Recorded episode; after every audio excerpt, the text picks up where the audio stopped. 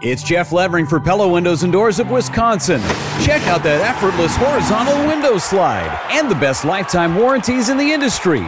Order by April 30th and get 0% for 48 months at PellaWI.com. Certain restrictions apply. Live from the Annex Wealth Management Studios at The Avenue, it's the Jeff Wagner Show. Come join the conversation on the WTMJ talk and text line at 855-616-1620. Now, here's WTMJ's Jeff Wagner. Good afternoon, Wisconsin. Welcome to the show. Eric Bilstead, before you leave, I do have one question. Our Avenue Studios, we have this big screen with like four different TVs on. Yeah. Okay, the, the one in the top corner, for the last five minutes, they've been going into extensive detail on how to fit brassieres. I mean, it's just, and I, am I'm like, right. huh, okay. You know, normally in, in all the years I've worked here, normally have like news stations on and things like that and stuff. This was like extensive things about showing how to fit brassieres. And I that is wanna- the Today Show. uh, well, Hoda and Jenna or something like that. I'm like, okay, that's that that's sort of interesting. And there's this one in the left corner. It, it's been in commercials for like nine minutes. I have no idea what that channel is because it's been nothing but commercials. And I was just just kind of wondering who makes these decisions. But yeah, it looks like Steve must have these shows I, a- absolutely. But if you, you want to know how to properly fit brassieres, I, I've just been watching that for the last five, seven, or eight minutes Now and you stuff. know. Well, I, I, I guess news you need to know. Okay, I was just wondering who. So it, it's Scaffidi that makes the decisions as to what we have on there. Hey, the host can change the channel whenever they want. Yeah, well, I'm only allowed to push a couple buttons, so and I find it works best if I only push Sure. a couple buttons. Okay, I was just I was just kind of wondering the Lulu Lane back to you bra. All right, so go figure. No, we're not going to be talking about that over the course of the next couple hours. Milwaukee Brewers baseball comes up right after the two o'clock news, but we have a lot of ground to cover before that. If you follow me on Twitter, it's at Jeff Wagner six twenty. It is it is the must see video of the day, which kind of dovetails into the first story I want to talk a little bit about. I, I referred to this yesterday.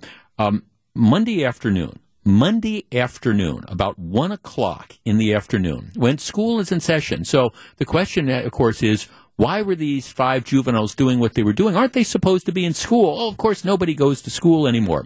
Anyhow, Monday afternoon, about 1 p.m., near 76th and Dean, you know, kind of on the, I don't know, sort of the northwest side of Milwaukee, Milwaukee police officers spot a vehicle that matches the description of one wanted in connection with an armed robbery. All right, so we're, we're not talking about, oh, driving with a suspended license or out of date tags. This is a car that's involved in an armed robbery. Police say the vehicle was driven recklessly. Officers tried to stop it, and then, of course, what happens? The driver speeds off. Well, 76th and Bradley, if you can picture that intersection, and if you follow me on Twitter, it's at Jeff Wagner 620, I've got a link to a story from Fox 6 Now that has the video of all this because there's an, an auto body shop. It's called AutoWise Body Shop, and it's located on 76th and, and Bradley. And they've got surveillance cameras, and you can see what is going on. What happens is this vehicle that I believe turns out to be stolen, um, the vehicle is fleeing the cops. Uh, the at least one or two of the tires have been disabled, so they're flat. The car comes through the intersection at 76th and Bradley, and without stopping, without even really slowing down, all of a sudden, people, and you see this in the video, people jump out of the car. There's five uh, ju- juveniles that are in the car. The car is still moving. It's swerving down the road. It's a, it's it's a miracle that there's not another car around there or there's not a pedestrian that's in the way. They jump out, including the driver, jumps out of the car and they all run. And a number of police start chasing them, and you can see the, these these punks where they run is they run into the auto body shop, and the auto body shop has surveillance cameras all over, and you can see the people running and ducking, and of course the employees are jumping around. They they think that there's going to be a shootout, but again, this is one of those stories, and you've got the police that are following them, and you can really understand if, if you if you think it's easy to be a police officer, just imagine this situation. You're you you find out that there's this car that's involved in an armed robbery. It flees from you. Five people abandon the car while it's still moving and start running, and, and your job is to chase them. So you are in a highly, highly, highly volatile sort of situation. Now, in this case, there was not a shootout. The police were able to apprehend all five people, and we, we still don't know the ages of the people that were involved, but they're, they're described as juveniles. So whether this is 15, 16, 17, don't know yet. We, we will know when charges come out. But you, you just look at this video and you understand what a stressful situation this is for law enforcement who knows they're chasing a, a, car that's been involved in an armed robbery, which means there is probably a good presumption that one or more of these people are armed. They're fleeing from the police. They're running into this business so imagine that you're the cops facing this situation. You don't know what you're chasing into, and you know that regardless of what you do is going to be second guessed. So you can check out this video. I, I, bring that up because it's the starting point in a story I want to talk about a little bit about what is going on out in Madison and a decision made by the, in my opinion, out of control district attorney, which is almost unthinkable. It involves an agent for the State Department of Criminal Investigation, DCI. His name is Mark Wagner. I do not know him, no relation, but his name is Mark Wagner. His background is extremely interesting. He was a police officer for the Milwaukee Police Department for 23 years. He worked as a narcotics detective. He was a bomb squad member. He was a dive team member. He was part of the drug task force. Um, and he worked for the FBI Joint Terrorism Task Force. Okay, so here's an experienced police officer, worked for MPD for 23 years, and retired in 2017 the rank of detective all right, he was still young enough to continue, you know, his his time with law enforcement. So what he did is after retiring from the Milwaukee Police Department, he joined the State Department of Justice, the Division of Criminal Investigation, DCI, and he began working there as a special agent um, for DCI in September of 2017. I tell, I bring this story up because you, you have somebody who ha- has going on 30 years of experience in law enforcement. We're not talking about rookie cops or anything like that. Working for DCI, he served in the Narcotics Bureau. Uh, based out of the Milwaukee field office, and he's also a DEA task force officer concentrating on complex drug trafficking investigations. So that's the background of this guy we're talking about. So February 3rd of last year, over a year ago, here, here's the deal. He is part of an arrest team and the, the, the arrest team is tasked with taking what they believe to be a violent criminal into custody.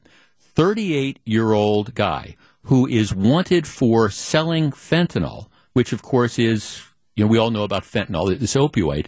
He's wanted for selling fentanyl to somebody who subsequently died. All right. In addition to that, the person that they're taking into custody, this is not his first time at the rodeo.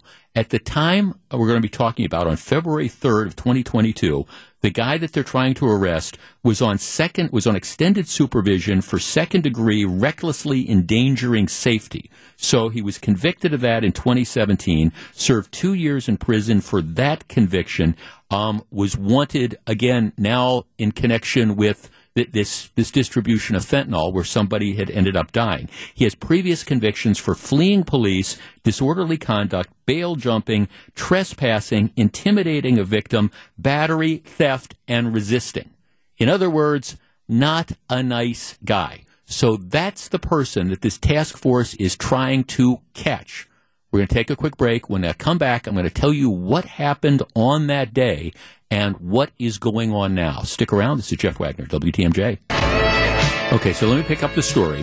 February 3rd last year, you have this DCI, Division of Criminal Investigation agent, Mark Wagner, who has 27, close to 30 years of law enforcement experience, and, and he's assigned to this drug task force. And what they're trying to do is they're making plans to arrest this guy who lengthy criminal record who's wanted for a variety of things, including um, you know violations of his parole or his extended supervision, is what they call it. But also the allegations are that he, he sold fentanyl to somebody who subsequently died. So they, they make these plans to try to arrest him, and he's part of the, this task force. What they decide they're going to do is they want to follow him, and then they're going to execute this this maneuver that law enforcement does. It's called a SIC maneuver, subject in custody. And, and here's here's what they do. The the the the suspect parks his car on a street And then what you do is you have two law enforcement vehicles that swoop in and they pin the car in. One car pulls up behind the subject's car and gets right up to the bumper. The other car pulls up in front of the subject's car, backs up so that the car is pinned in, if you can imagine this. And this is, it's a maneuver that, that they execute. It's a, it's a relatively common technique that's used. And so they decide that's what they're going to do. So they, they see the suspect in this case. He parks, they, they follow him. He was at a park and ride lot or something, and they made the decision, no, it's too dangerous to try to execute this now. So what we're going to do is we're going to wait till he parks his car, and then we're going to do this. One car is going to swoop in behind, one car is going to swoop in in front. We're going to block the car in. The cops are going to get out. They're going to make the arrest. All right, so the subject car pulls to the street. That's what happens. One car pulls in behind, one car pulls in ahead the police, including Special Agent Wagner, get out of the car. They are screaming, "Police! Police! You know, show uh, police! Police! Put up your hands!" The bad guy, the subject in the car, does not surrender. Instead, he starts revving, and this is the description. He's trying to force his way out. So the, the tires are spinning, you know, the car is pinned, but he's flooring the gas, trying to either push the car in front of him forward or push the car behind him back. He's trying to rev the, the tires to, to flee. The cops get out of the car, multiple police, screaming, police, police, surrender. Show us your hands, show us your hands. Now, what I'm going to describe to you happens in, in a matter of, of seconds. So the car also, it's tinted. The windows are tinted, so the cops can't see. They're, they're, it's tough to see through what what's happening because there's tinted and there's a glare or whatever. So uh, Special Agent Wagner gets out of the car. He's behind it. He's got a plexiglass shield that's you know designed to kind of protect him and he's got his handgun drawn there's another officer that gets out behind him who's got a rifle and then there's a third officer whose job is to go and kind of bash in the um, side window of, of the car that they're trying to get. So they jump out of the car. They're screaming, police, police, surrender, show us your hands. The guy behind the wheel of the car is not doing that. He's trying to, uh, again, jockey the car back and forth. The wheels are spinning, and this is all going on in a matter of a couple seconds. What happens is Officer Wagner, who's coming up from the driver's side of the car, he's got this plexiglass shield up. All of a sudden, he's he's looking kind of through the, the glass in the window and stuff, and he sees the defendant, the subject, whatever. He sees him kind of reach down. He thinks he's going to grab a gun. At that point in time, all of a sudden, Officer Wagner's shield gets hit by something that, that's flying. He thinks the guy has shot at him. And then he fires what turns out to be two shots. One of the shots hits the I don't know the, the, the bar from the between the roof and the um, and the body of the car, and the bullet kind of shatters. Couple fragments of the bullet go into the suspect's back. Okay, he's he's not killed by this. Officer Wagner thought he fired once. As it turns out, he, he fired twice. But this is all happening at once. Turns out that the subject didn't have a gun. Um, but what he did, and the thing that hit Officer Wagner's protective shield was it was glass that was shattering when one of his other police officers like like kicked in the the, the side window. But this is all happening in a couple seconds. You've got loud noise. You've got the guy who's refusing to surrender. You've got the tires that are spinning and smoke. All of a sudden, the officer's got the plexiglass shield, gets hit by this piece of glass, so enough to knock him down. He fires what turns out to be two shots, and one of them, the bullet shatters and hits the guy in the back uh, as he's sitting there. All right, they then make the arrest. All right, th- this would be the end of it, Jeff. Why are you talking about this? It would be the end of it, but for the fact that a number of months later. Um, so this happens in February. Let me make sure I've got the numbers right. Uh, September.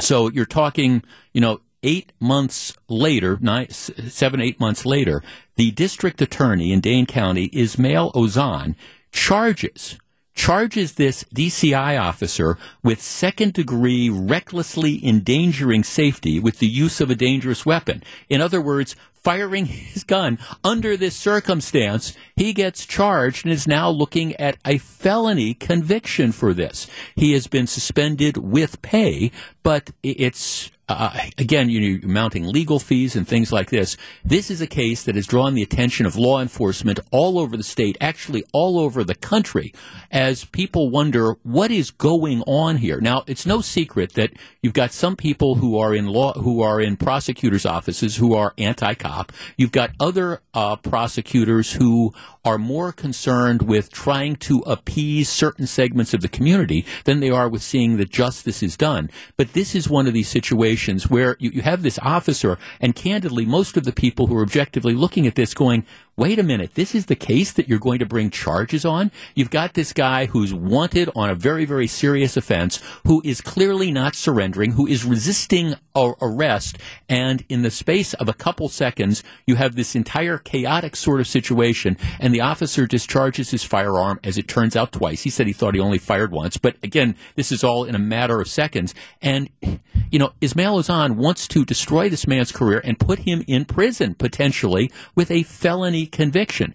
It is one of the most inexplicable prosecutive charges that I have ever seen in my life, and that is saying something. And it like I say, it is developing uh, attention from law enforcement all over the country as people are just shaking their heads about, you know, what is going on here. Well, I think it's pretty clear what's going on here is there is an effort to pander to some vocal anti-police segments of the community.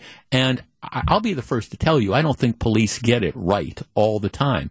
But you look at a case like this, and even looking at it in the light most favorable to the prosecution, it's why would you charge somebody under these sort of circumstances like this within a split second decision? And if you look at Special Agent Wagner's statement, he said, "Why'd you fire the gun?" He said, "I thought the guy shot at me."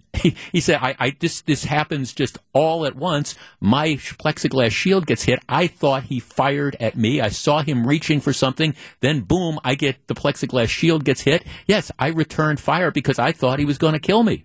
Well, what what reasonable jury is going to be able to say beyond a reasonable doubt that, that your behavior was improper? And, and I think this is a definite loser, even with a Dane County jury.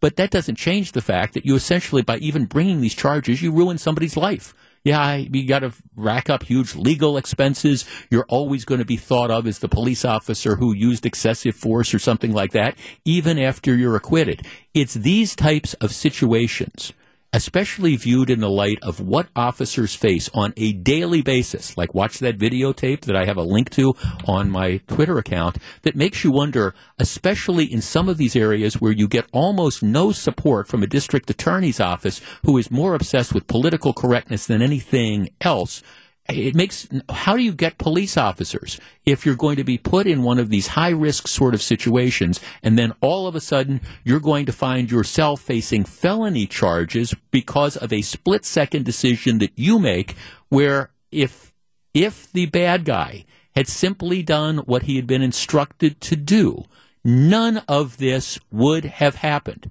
but here you have a, situation that is escalated when the bad guy, instead of simply surrendering, decides that he is going to, I don't know, try to bang his way out with the cars. And then, again, in the opinion of the officer, thought he was reaching for a gun. He didn't have a gun.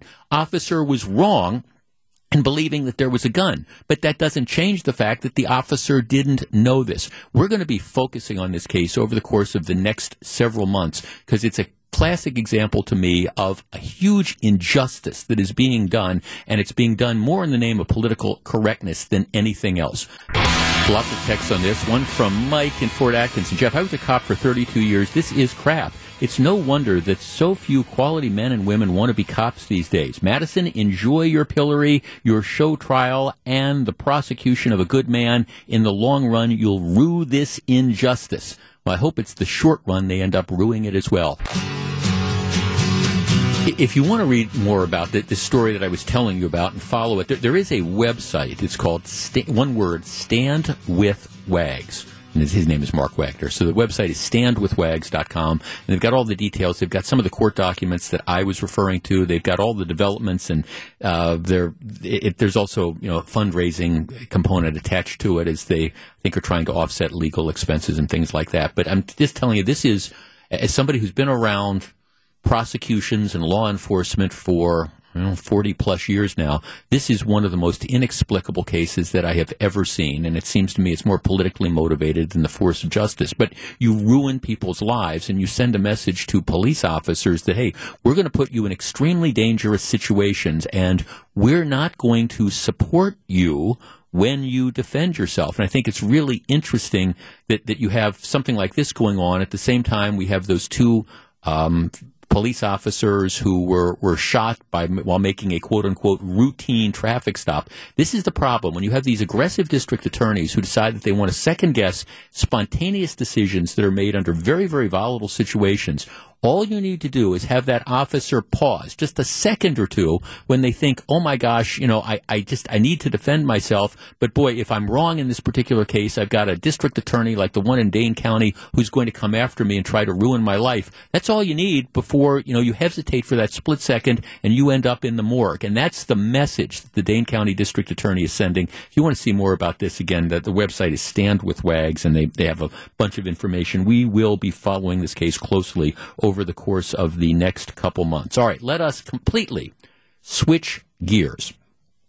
I, I have, I have reached this point in my life, and I have never I've never been fired or laid off. I don't quite know how that's happened. People people say if you work in radio, you know, and you really you're not really a radio professional unless you've been fired three or four times. Never been fired. You know, it's just this is the second radio station I, I worked at, one part time, you know, up the dial, and then came here and been here for going on 25 years. And I guess you never know what's going to happen tomorrow, but I think we're we're pretty set as to you know what my career trajectory is. So I've I've never had this happen, but I know that there's all sorts of people out there who have either been fired or laid off in many cases through no fault of your own. It's just one of those situations where, hey, business takes a, a turn for the worse. You've got to make those reductions in forces, those type of things. And so, you know, you think that, hey, one day, hey, this is great. Next day you find out that this job that you thought you were going to have for a long time is gone.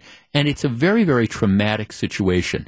The question becomes, you know, how how do, does management handle this? And what does management, if anything, owe their employees? I bring this up because we, we all know that, especially during the pandemic, which, by the way, if you haven't seen, Joe Biden signed a proclamation saying the pandemic is now officially over. There is no more health crisis due to COVID. And I don't disagree with that. I think the pandemic ended a long time ago. But, but Joe Biden has now officially proclaimed the pandemic over. What, what's happened during the pandemic, of course, is lots of people decided that they were going to work from home, right? And we found that remote work for many, many people um, it, it, works out. You're, you're, able to do it. A lot of employers, though, uh, want people back in the office for a variety of reasons. And as I've argued before, employers have the right to do that. I mean, they get the right to set the terms and conditions. And if they want you back in the office, your choice is I go back in the office or I, I find something else to do. But the flip side of working at home and working remotely and having the Zoom meetings and all that is what happens when there is a separation. By separation, I mean what happens when it is time to move on. Maybe you saw this story, but last week, McDonald's, big, big company, McDonald's asked thousands of corporate employees who usually work from the office at least three days a week to stay home from the job. They sent out this note saying, don't, don't come in. We want you to continue to work remotely. Don't come into the office. Why did they tell the employees not to come into the office? Well, because their plan was they were going to be laying off hundreds of employees and they didn't want to do it in person. They wanted to deliver the news virtually either through emails or team meetings or or whatever. They didn't want the people who were going to be laid off to come into the office. Now they're and that and that's what they've done. And this is not unusual. More and more companies are doing this. They're not bringing people in. The companies say, "Hey, we're doing the employees a favor." Because we don't want to embarrass you. Jeff, we don't want to bring you in call you in after the show, tell you that you're fired or you're laid off or whatever, and then have you subject to the embarrassment of having to go over to your space accumulate, you know, take whatever you have around the office, put it in your box of future endeavors, and then walk out of the building. We don't want you to have to do that. So we want to save you that embarrassment by laying you off, firing you, whatever you want to term, remotely. We want to we want to help you. We're looking out for you to lay you off remotely. They also say, hey, if people can work remotely and that's a benefit, why shouldn't we be able to lay them off remotely? Why do we have to have that in-person conversation? Companies also say, well, you know, we're also you know, we if we lay people off remotely, we don't have to worry about somebody coming in and trashing the office, you know, after they get the bad news. So more and more companies are starting to do exactly what McDonald's did last week. Our number is 855-616-1620. That is the WTMJ talk and text line. Here's my question to you. All right, is this is this a crummy way out? If a company is going to separate from you, you're going to be fired, you're going to be laid off do they owe it to you to do that in person, to have that face to face conversation, or does it make any difference? If they decide they want to just dump you and they do it over the internet and tell you not to come in, is that perfectly okay? All right, 855 616 1620. That's a WTMJ talk and text line. Do you need to get the bad news in person? Would you like to get the bad news in person? We discuss in just a moment. See, this really is life imitating art. If you remember, a few years back, there was a movie called Up in the Air with George Clooney, and, and he played a guy. His, his job was he would get hired by companies who were doing layoffs and stuff, and he would travel around and the, the companies would, would hire him and he'd come in and he'd have the, these meetings and he'd fire people. That's what the guy did for a living. And the plot of the movie, at least one of the plots of the movie, was his company was experimenting with doing this all over the internet. The, the idea is you'd bring the employee into a room, you'd set him down, and he'd be in his office, wherever his office was, New York or whatever, and, and you'd fire people remotely, and they'd just be like looking at, at the camera. And at the end of the movie, I'm not giving anything away, that they decided, nah, this probably isn't the best way to do it. But this is life imitating art because this is what a lot of companies are doing nowadays. They're firing people remotely. Story in the Washington Post when an employee with Amazon's gaming unit tried to sign in for work last Tuesday. All right, you wake up, you know, you're working remotely, you sign in. She found her access to most internal systems had been revoked. All right, no, you can't access this. You can't access that. Her calendar had been cleared except for a 15 minute meeting labeled organizational update, quote unquote. During that organizational update, quote unquote, a manager read from a corporate script as he explained that her position had been eliminated. She said the conversation felt impersonal after the years she'd spent with the company. 855 616 1620. Dave in Green Bay. Dave, good afternoon. Good afternoon, Jeff. Thanks for taking my call. Sure. Uh, I think I, I, think this is this is the new wave with people working from home. Uh, I'm currently retired. I worked 40 some years in the trucking industry, but at least and I and I had been let go of jobs, but at least they would bring me in the office and look me in the eye and say, "Well, you know, it's not we're going broke mostly that's what happened because sure. they work on a shoestring but uh my my oldest son opted to go back to the office. He was working virtually. He could have stayed working virtually, but he went back to the office for that very reason. He said it's too easy to fire you if they don't see you every day. Mm-hmm. And I I think you're going to see a lot of people stress, and I think a lot of younger people today are really stressed out about this too because they never know when the shoe's going to drop. Yeah, and especially, I mean, the, the, story I just went through, it, it, you know, can, can, you imagine? Okay, you're, you know, you're, you're working, you, you log on, it's eight o'clock or eight thirty in the morning. You log on, all of a sudden you find that you, you can't access any of the things that you were supposed to access, and then, you know, except for this meeting, and then you're canned by somebody that you don't know. Um, th- thanks for calling. I think you are right that this is more and more the wave of the future. I, I get it, but at the same time, I think it stinks and I, I really, I firmly believe that. Now, I, I get that, you know, there, there's there's people who just there, there, are people who just you know quit right away. They I'm, they call up and they say I'm not coming in and I'm not giving notice. So I understand that's a problem. But for people that have worked for a company for a you know any length of time, I think you are owed at, at least the, that in-person contact that you get to sit on that other side of the desk. And I understand it doesn't change anything, but this idea that we're doing people a favor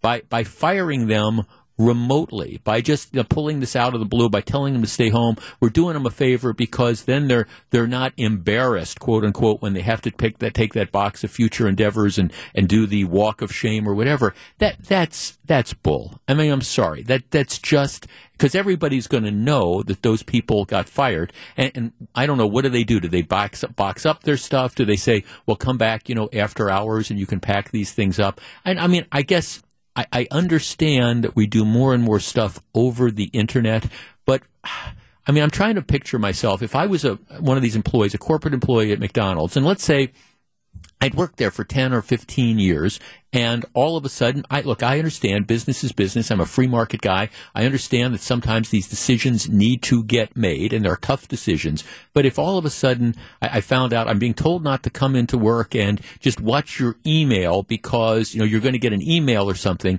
I would if you wonder why it is that people hate corporations. I, I, think this is, you know, one of those examples. I think, you know, a good, decent corporation owes at least that, that in-person type of contact to explain this to somebody. Jeff, back in 2008, my company called and left a message on my answering machine while I was still at work. When I got home, it was on my machine telling me that I was laid off. I got called back three months later, but still left a very, very bad taste in my mouth. Jeff, the last two companies I worked with did exactly that. You got an email in the morning that said, be on this Teams call at 10 o'clock, no explanation of why, nobody that you know, even your manager, and they just say you're fired. I thought it was a bunch of BS. Um, Jeff, my company, a financial services company, works primarily remotely, just eliminated 86 positions via email. They were provided with a two month long working notice and a month severance. Um, yeah. Uh, 855 616 1620. Jeff, it sounds like a very cowardly way to do something like that. What happened to morals and common courtesy to others? Now, look, I also understand that there might be occasions where it's not practical to do that. Let, let me let's let's say you're working remotely and you are in Milwaukee, Wisconsin, and your headquarters are based in Houston, Texas. And you know you're what you do is once a month, you know, you fly to Houston into the home office or, or something like that, or maybe once every two months or, or whatever. And so it's it's just not necessarily practical. Well, we're not going to fly somebody halfway across the country. There there might be situations like that. But for the typical people who are going into the office or who work close to the office or who the employers are trying to bring back because, you know, they want to get everybody in, I, I think you at least deserve a face to face conversation it doesn't change anything.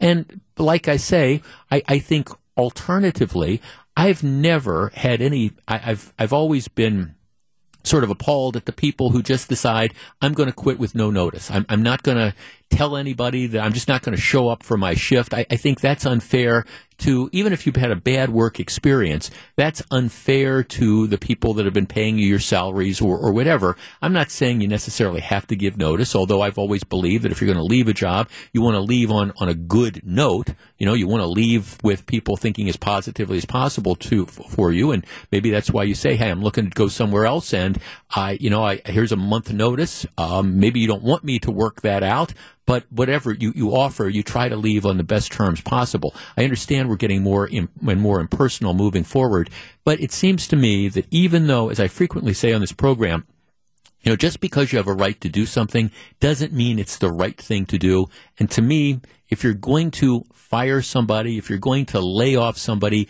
even if you have a right to do it over the internet at a Teams meeting or via email, still doesn't, at least in my mind, make it the right thing to do. Live from the Annex Wealth Management Studios at the Avenue, it's the Jeff Wagner Show. Now, here's WTMJ's Jeff Wagner. Good afternoon, Wisconsin. Welcome to the show. Brewers baseball coming up in about an hour or so. What a great start. I just, it, this was one of those years where I had, had no idea how how the Brewers were going to do. And of course, it's it's early in the season. They played 11 games out of 162, but at least the early results. I mean, they've certainly gotten off to a good start. And this is the, the games they're playing right now are a pretty key indicator because they're they're on a West Coast road trip. You've got a young team, ten games on the West Coast. They go from Arizona to San Diego, then up to Seattle, and you know this is one of those where you know they, they're able if if you know they're able to come back, even go five and five and something on this this road trip. I think that would be something extremely positive because they're playing some very good teams and some very hot teams, and you can hear Game Three between the Arizona Diamondbacks and the Brewers coming up in just about an hour or so. I have told this story before when I was when I was sixteen or about to turn sixteen. I very, very, very, very, very much wanted my driver's license and it, it just that, that's what kids did. And and because my birthday's um, in May, it, it, was I was they offered driver's ed through the high school I went to. I went to Nicolet High School, and, and they offered it during the summer. But because I was because my birthday was in May, and I forget exactly how this worked, but the summer I was 15, I was I was too young to take driver's ed in school, so I would have had to wait to take driver's ed in school till the summer after I was 16 years old. And I didn't, I didn't want to do that. So I think it was as a Christmas gift or something. You know, my parents signed me up for private driving license lessons. And I, I, I went to, um, there was an arcade driving academy. I think that's still one of the people that places that teach people how to drive. And I remember I went to the one. It was by the old Capitol Court. It was on like 60th and Capitol or something like that. And and I can remember there were. It was it was at a Y YW, YMCA building that I'm sure it's like long gone, but I can remember going there and you'd have classroom stuff and then they had, you know, the different hours of road instruction. And, and the bottom line was I got all that stuff completed. Uh, you know, I had my learner's permit or whatever they call that. And then the morning of my 16th birthday, my dad took me over to the driver's, uh, the, the DMV office on um, Mill Road in Glendale. And I remember having, having the driver's test and miraculously I passed it. And I just remember thinking, oh, this is really cool. This is my, my sense of freedom. I've turned 16 and I've gotten my driver's license and I remember it was so cool. Now, as we've talked about before, more and more people when they turn 16 they, they don't they don't feel about uh, driver's licenses like I did and my, my friends did. Some people very much want them, but I know a, a lot of people whose kids or grandkids they turn 16 and it, it's you know they'll, they'll get the driver's license or not. And of course nowadays you don't even have to take a driver's test your parents can sign off on it as long as you've taken a driver's ed class and you've had X number of behind the the wheel stuff. So you don't even have to do what I ended up doing, which is taking the, the test. And that's a whole topic for another conversation. I continue to believe that that is a bad idea. But but driver's ed, of course, it, it's not mandatory. And what happens is after you turn 18, if you want to get a driver's license, as long as you can pass the test, you, you don't have to have had driver's ed. If you're under 18, you know, you're going to have had to have driver's ed in some fashion. The schools, for example, in Milwaukee, they do have a program where for up to 2,000 kids, they, they offer um, free driver's ed. Yeah, the MPS division of something called um, yeah, they, they offer free uh, driver's education. So that that's that's two thousand students. But they, they say, well, that's there's more that we could offer. They also have a community-based program which costs $150 for participants, and that serves about 300 students. So there is a, taxpayer supported driver's ed, but it doesn't, it's not mandatory that everybody take it and it, it's full. I mean, there's more demand than necessarily, there's more demand than there are spots. So here's the deal. Tony Evers and Milwaukee former alderman, now state representative Bob Donovan are saying, here's what we should do. We, we want to take millions of dollars, maybe $6 million.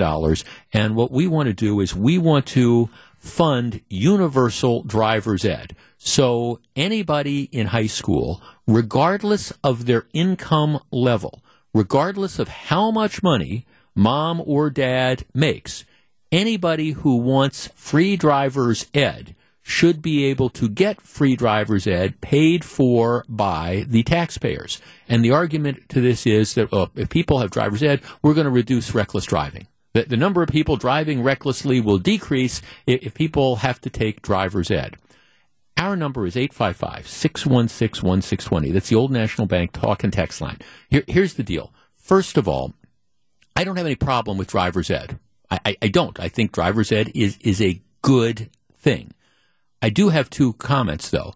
Number one, I do not believe there is a connection in any material fashion between driver's ed and reckless driving, at least the type of reckless driving that we see on a regular basis around here. Because I firmly believe that the people who are driving 95 miles an hour, running through red lights, they know that they're not supposed to drive 95 miles an hour and run through red lights. And driver's ed isn't going to change that one way or the other. So to say it's going to reduce reckless driving, at least as the reckless driving problems that we have here, I, I, think that's that's just absurd. The people who are driving recklessly know they are driving recklessly, and they don't care that they're driving recklessly. And you can have all the driver's ed classes in the world, and and that's not going to change that. That's number one. Number two as far as the taxpayers picking up the tab for universal driver's ed. And I guess I feel the same way about this as I feel about universal school lunches.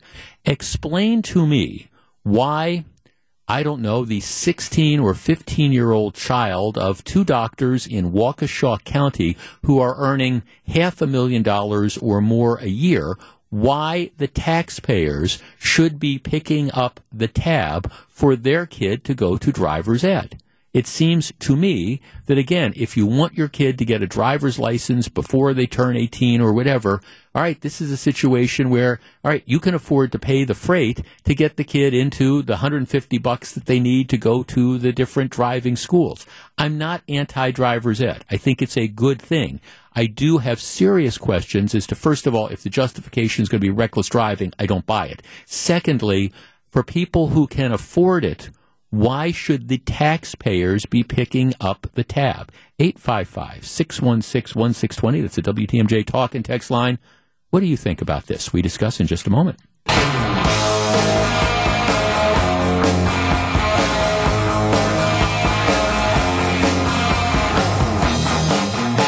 Jeff, do we also need to pay for the 14 year old who wants to steal cars and get driver's ed? But see, that's kind of my point. Again, if you were listening at the beginning of the show, I've got the story from Fox 6 that, that shows something that happened Monday afternoon, 1 o'clock. Five juveniles who were involved in an armed robbery, driving a stolen car, fleeing from the cops, uh, just bailing out on the car at 76th and Bradley Road, running from the police um, into an auto body shop. My guess is you could give these kids all the driver's ed in the world, and it wasn't going to change anything. So I'm not anti-driver's ed. I, I, mean, I'm a product of, of driver's ed and stuff, but but this idea that it's going to stop the reckless driving problem we have is, I think, silly. The, the second factor is, at least when it comes to people who can afford you know, driver's ed, whose families are in a position to afford it, why should the taxpayers be underwriting this? I mean, it is driving is a privilege. It is, it is not a, a right. We're, we're not talking about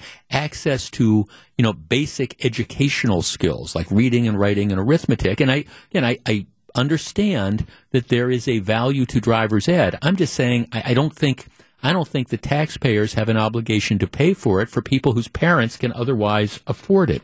Let's talk to Steve in Oak Creek. Steve, you're on WTMJ.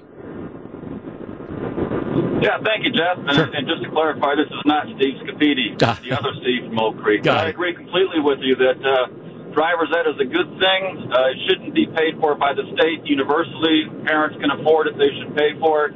And I also agree that the drive, driver's ed, mandatory driver's ed, won't do anything about reckless driving because those people that do so know what they're doing, like you said, and they're just completely irresponsible, immoral people. Well, uh, thanks for the call, Steve. I, don't know about the immoral stuff, but also, I, mean, I don't want to get too much on my high horse when it comes to the, the, the reckless driving and stuff. But but here, here's the bottom line: I am willing to bet that the vast majority of people who are engaged in the, the chronic reckless driving that, that we talk about on this program. Uh, they don't have driver's licenses in the first place. Maybe they've never had a driver's license. If they've had a driver's license, the driver's license was lost long ago, revoked, suspended, whatever. So th- this idea that, hey, you know, we, we have these kids sit in a couple classes, that that's going to, to stop that. No, that there, there is a disconnect. And, and so I, understand that we're all upset about reckless driving and we're kind of like grasping at straws to try to figure out ways to do it. To suggest that driver's ed or universal driver's ed is this magic bullet that's going to reduce that problem, it, it to me, it's again, it's a complete disconnect. I think there is little or no relation. Now, if you want to argue then, okay, well, driver's ed in and of itself is a good thing and the taxpayers should be providing it. Well, there's all sorts of good things that the taxpayers should be, be providing. Then we need to have the conversation about, okay, let's look at spending and is driver's ed especially for people whose parents have the ability to pay for it or kids have the ability to pay for it, is that a reasonable thing? Jeff, whatever happened to the kid picking up a part-time job to pay for driver's ed classes? My children and my grandchildren have all had to pay for their own because they happen to go to a private school and nothing is ever given free to kids in the private schools, but they wanted the licenses and they did get part-time jobs and they paid for their own classes and they helped purchase their own cars and paid for their own insurance, and they did this at the age of 15 and a half. Jeff, most of the kids they are arresting for reckless driving, etc., aren't even old enough to hold a driver's license in the first place. Right? That that's the disconnect that, that's out there to try to link universal driver's ed to reckless driving. I'm, I'm sorry, it just it doesn't, you know, it doesn't work that way. And again, you can argue that there's, there's, there's a value to having people have to go through driver's ed. You can argue that, and I appreciate that, but let's not link it with reckless driving. Jeff, um, driver's ed is not going to reduce reckless driving in any shape or form. The two are not related at all. The reckless driving is being committed by people who only care about themselves. They're reckless people, rebellious people, people who have no morals, and it has nothing to do with how they learn to drive. And if anybody thinks it does, they are naive. And of course, if a family can afford to pay for driver's ed, they should pay for it themselves. We cannot pay for everything for everyone. This is just another example of political correctness. A- absolutely. Absolutely. Jeff, the problem is having a driver's license used to be considered a privilege and people valued that privilege. But because there are no repercussions for losing a license or not having one, that is why people do not care. Um, yeah. That, that, and I guess that's that is my point. I don't want again people to hear this segment and say, "Oh, he doesn't think that people should go to driver's ed." That, that's not the point. It, that's not the point at all. I am just saying that when it comes to prioritizing educational expenses for people who can pay for it, for people who can afford to pay for it, this is not, I think, a taxpayer priority of doing it. And as we've said repeatedly, to try to link this to reckless driving, that's just that that's just not reality. And it frustrates me because when it comes to reckless driving, the, the real answer, at least short term, is we need to start locking up the reckless drivers. We need to start seizing the cars. And this idea that, oh, you know, here we're going to have universal driver's ed, so that's going to make this problem go away. Sorry, that's just window dressing. It's not going to make any difference at all.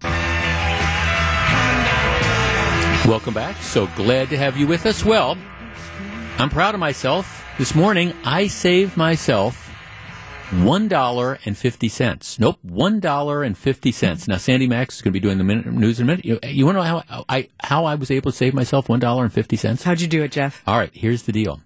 I, I was I was out of stamps, almost out of stamps. And I, I don't use stamps a lot, but there's occasionally, you know, things that I'll have to send them out for.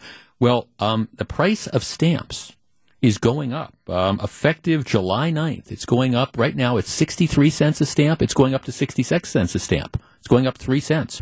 Interestingly, it's gone up a lot. It was a 50, a, a stamp was 50 cents um, back in 2019, and now effective July 9th, it's going to be up to 66 cents. It's gone up 32 cent, 32% in just two years, three years. If you had pop quizzed me, I would have said I thought it was 60 cents, six zero. It's 63 now. Wow. That was the most recent increase, but it's going up to 66. So anyhow, I needed stamps, but of course, if you buy them now, they're the forever stamps. So if you buy them now, you've locked in. So by paying 31. So I went to the post office and I, I went to the machine and I, I 50 stamps. I figured 50 stamps is going to last me for a long time. So about 50 stamps and it was 31 whatever. So I saved three cents a stamp. So I've got a dollar 50 in my pocket that's burning a hole in my pocket waiting for me to figure out how I'm going to spend it. Hmm. Hmm. I wonder how you do that. But see, that's like buying gas. Don't you wait till it gets to be a certain amount and you realize if you filled up at 10 gallons that you saved a buck, but you still feel good about it. You, you do, but in general with gas, it's kind of like for me, it's more like of a convenience sort of thing. It's when do I notice that I need it, and when is it convenient and stuff. But but yeah, so th- this is the bottom line for those of you who, and I understand I'm going to get all these texts from people going. What do you mean you? What do you still use these stamp things? Well, look, I, I, I mean, I use a lot fewer stamps than I did four or five years ago, and a lot of the stuff it's just you get the bill electronically and it comes out of your checking account or whatever. But there are there are still things that I use stamps for, and now with 50 stamps, I think I probably got a two or three year supply. So if you're out and about and you want to be like Jeff and you want to save some money, go do this now because the stamps are going up again on July 9th. Milwaukee Brewers baseball coming up in about a half hour or so. Um, we will be talking a lot over the course of the next year or so about the, the U.S. Senate race in Wisconsin. The, the news today is Tammy Baldwin, who's uh, served a couple terms in the Senate. She's announcing, of course, that she's going to be running again. Uh, this it, it's going to be an interesting race, and, and the I think in many respects whether or not Tammy Baldwin gets reelected depends on, on two things. First of all, who the Republican candidate for president is, and secondly, not surprisingly, who the Republican candidate for U.S. Senate is. In the last couple statewide elections, Republicans have inexplicably, or conservatives have inexplicably chosen, in my opinion, by far the, the weakest or weaker candidate. And in some cases, this has been a Democrat urging that have they've created these groups that you know identify who the weaker candidate is, and they support them. And those candidates have in fact emerged. So I, I don't know who's going to get in the Senate race. I mean, there's names that are bandied about, but I I think that there might be some other people whose names aren't thrown around that come in there. But clearly, this is a situation where if you're going to beat Tammy Baldwin, you need a, a strong Republican candidate to emerge. On top of that, you also need a strong Republican candidate who's going to run for president. If this is a situation where the Republicans can win Wisconsin on the presidential level, uh, Joe Biden is apparently going to run again. And if Republicans get a candidate, and that means it's not going to be Donald Trump, sorry for those of you out there, but if it's somebody other than Trump that can win Wisconsin with, let's say, 52% of the vote, I think there's chances that coupled with a strong U.S. Senate candidate, there will be coattails. Now, Uh, will that happen? I don't know, but it's going to be an interesting conversation over the course of the next 18 months or so. All right. The final Jeopardy answer is 249, 349, 449. The question is, how much will it cost you to watch NFL games via YouTube TV this fall? Now, for those of you who, who might not be familiar with this, there is something they call the NFL Sunday Ticket. And up until this year, it's been available on DirecTV. You had to have DirecTV. And for about 300 bucks, you could watch all the out of market NFL football games. So let's say you were a Cleveland Brown, Browns fan living in, in Milwaukee and you, you wanted to watch Cleveland play Buffalo or whatever, well, if you had Sunday ticket, you could you could watch that game. It would be available there. Um, NF DirecTV lost the Sunday ticket package. It went over to YouTube TV, and I, I don't know how many of you have YouTube. I I happen to have it because of my place in Florida, and we, we needed long story, doesn't make any difference. But we have it in Florida. So if you have it in Florida, you have it here. YouTube TV costs like 73 bucks a month. And for YouTube TV, what that does is it gives you local channels and it gives you, oh, I would say, uh, probably about 45 approximately of the most popular cable channels. So if you have YouTube TV, and it's a streaming service, okay? YouTube TV now has the rights, the exclusive rights to the NFL Sunday ticket. Now YouTube TV, like I say, the subscription right now is 73 bucks a month. Here is the deal. And they just announced this yesterday for people who want the Sunday ticket, access to be able to watch all the football games that are there, not just the ones that are televised locally. Um, on YouTube TV, if you're a subscriber and you pay before June 6th, you can get you can get the Sunday ticket for 249 bucks, but you have to be a YouTube TV subscriber. Um, after June, the cost goes up $100 to 349 bucks. And um, let's see, if you're not a YouTube subscriber, you don't want to sign up for YouTube for $449, you can get the NFL Sunday ticket as a standalone. So two let's round up. 200 it's interesting they make it 249 instead of 250 because people think that that's less money. Okay 249 if you're a youtube subscriber and you do it in the next couple months 349 if you're a youtube subscriber regular price 449 if you don't want youtube tv but that's that's a ton of money to watch out of market nfl football games. Now i'm intrigued by this because I, we're we're already talking about what's going on with like the Bally Sports Network, for example, here, where the, the parent company has declared bankruptcy for all these regional sports networks that carry like baseball games and basketball games. They they can't make money doing this because there's not enough people that are subscribing either to the app or subscribing through their cable provider or whatever. So they're not generating enough revenue to cover the, the rights fees. And I think part of that is because people are simply deciding, well, you know, we, it's not worth that much to us. And it's putting some of these regional sports networks into a huge bind. So here, this isn't baseball and it's not basketball, it's football. And YouTube TV is saying, okay, we think the market's going to bear 249 if you buy early, 349 if you're a YouTube TV subscriber, or if you're not, we think people are going to pay 450 bucks to watch these games. Our number is 855-616-1620. That is the WTMJ talk and text line.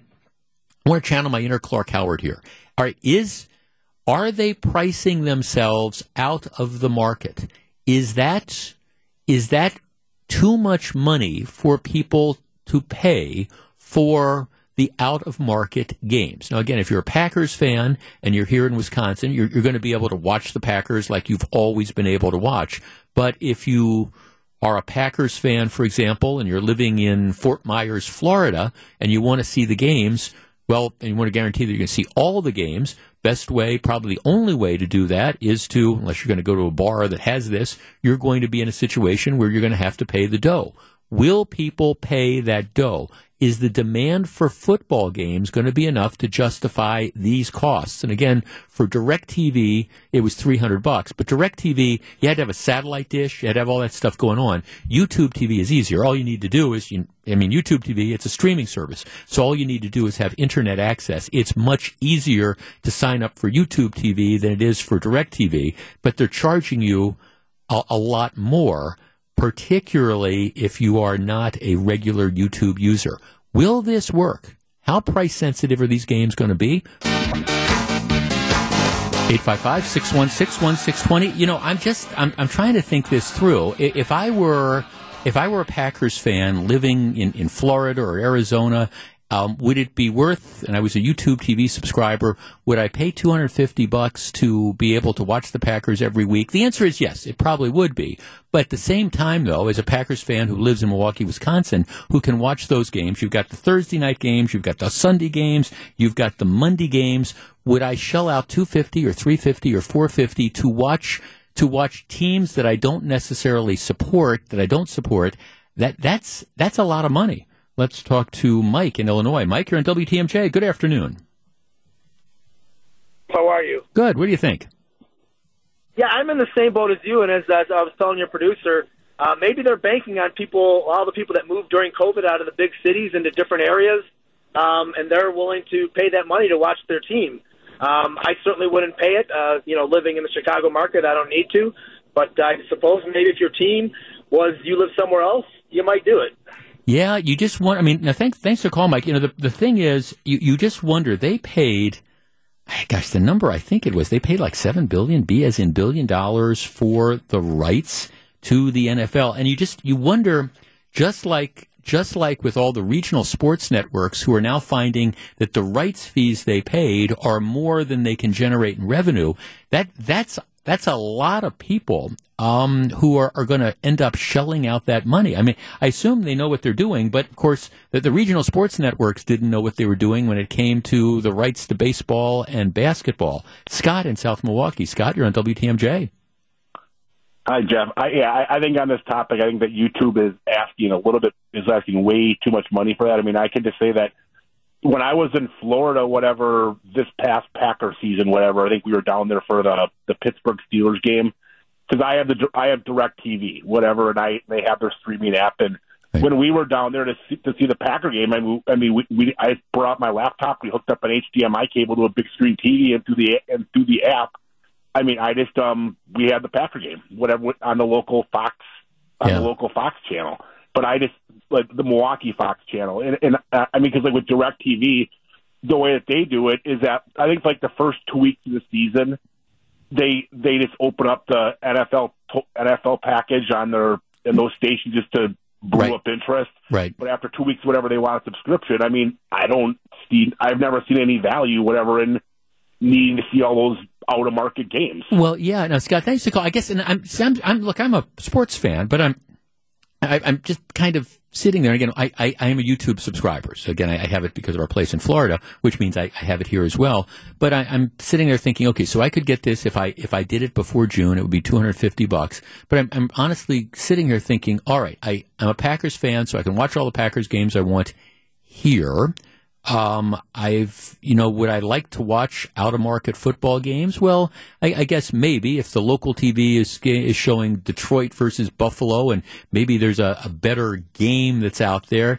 Yeah, I, I could see that. But is that going to be enough that's going to justify on those occasions where I feel strongly enough about it, is it going to be enough to justify me shelling out a hundred and well two hundred and fifty dollars, and that's if you if you get in early, or three hundred and fifty dollars or four hundred and fifty dollars? Now, I I guess time will tell, but I, I do think one of the things that's that's changing is this idea that you the the revenue you can generate from people who are willing to watch sports. That the thinking was you can charge what you want and there's there's no limit, there's no ceiling. This is going to be something that's just going to grow to the sky. And the truth of the matter is.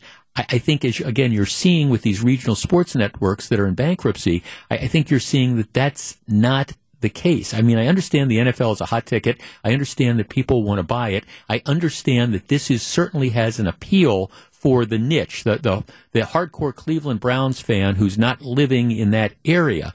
But are there enough of those people at these type of prices to justify the dough? And ah, I, guess time will tell. But I think my initial reaction is, boy, I, I think they're gonna, I think they're gonna be struggling. But maybe they know what they're doing touched a nerve with this conversation. Um, so many questions. What? Uh, so, Jeff, can you explain to me? My son has a YouTube TV package. Are you saying that I need to buy YouTube NFL ticket for two fifty if I want to watch my Dallas Cowboys? Yes. The the answer is. The answer is is yes. If you want to watch out of market games, that would be the games other than what air, let, us take it around here. So, you know, around here, you, you see football games air on Channel 4 and they air on Channel 6 and they air on Channel 58, right? That those, they have football games. You, you know, those, those you can watch that, that are there. You don't need a special package.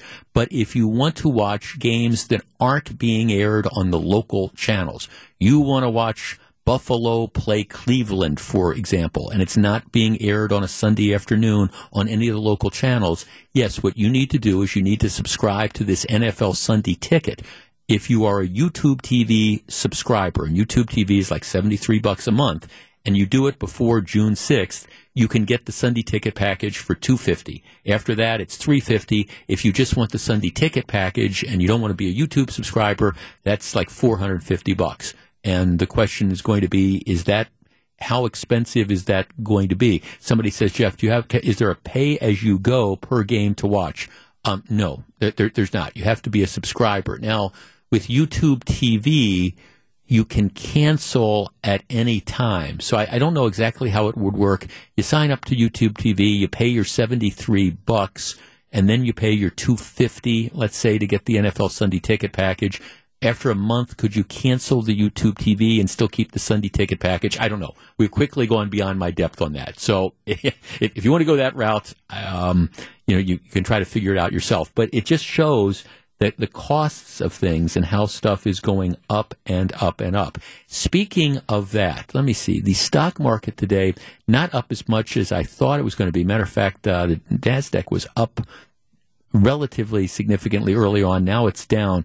But part of the, the deal was that there was there was um, some good news when it comes to inflation. Inflation's been one of the, the huge issues, of course, that we've been dealing with, and it's one of the reasons the stock market was in the tank pretty much all of last year. New numbers came out today that said that inflation is slowing. So that that is a good thing. U.S. consumer inflation eased in March. Less expensive gas, um, although that's starting to change in April. Lower food prices as well. So that that's a good indicator. Unfortunately, from the perspective of the Federal Reserve hiking interest rates and things like that, something that affects us all and has been slowing down the economy. The concern is that it, it hasn't been great enough to stop them from necessarily making another rate hike. In addition, um, federal officials are forecasting a, there's a recession to start later this year. They think it might be due to fallout from the banking system, which is one of the reasons why um, even though inflation is slowing down a little bit, we've got all these other financial problems that are out there as well. So um, mixed bag on the economic front. Hopefully things will get better, and hopefully we'll all be able to have enough money that we can afford that uh, that YouTube uh, NFL Sunday ticket package. Okay, I am out of time. Brewers baseball coming up right after the top of the hour news. I am back tomorrow, 12 noon, full show, three hours. We do this all again. Have a great Wednesday. Enjoy the weather. This is Jeff Wagner, WTMJ.